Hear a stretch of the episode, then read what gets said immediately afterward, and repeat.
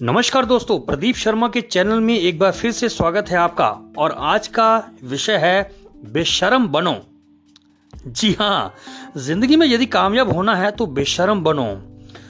आपने ये कहावत तो सुनी ही होगी कि जिसने की शर्म, उसके फूटे कर्म।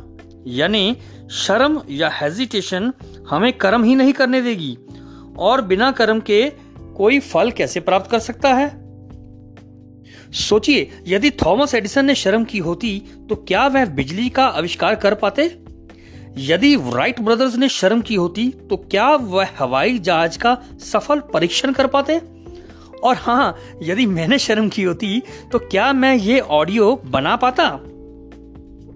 यह सच है कि हमारी कामयाबी हमारी नॉलेज और स्किल पर निर्भर करती है, परंतु शुरुआत होगी तो ही उस हुनर का इस्तेमाल होगा। और शुरुआत की पहली सीढ़ी होती है बेशरम होना, यानी कि झिझक और डर की रुकावट को पार करना। क्योंकि जो डर गया, समझो मर गया।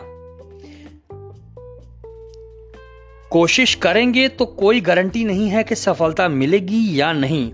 परंतु यदि कोशिश ही नहीं करेंगे तो पक्का गारंटी है कि असफलता और निराशा ही मिलेगी।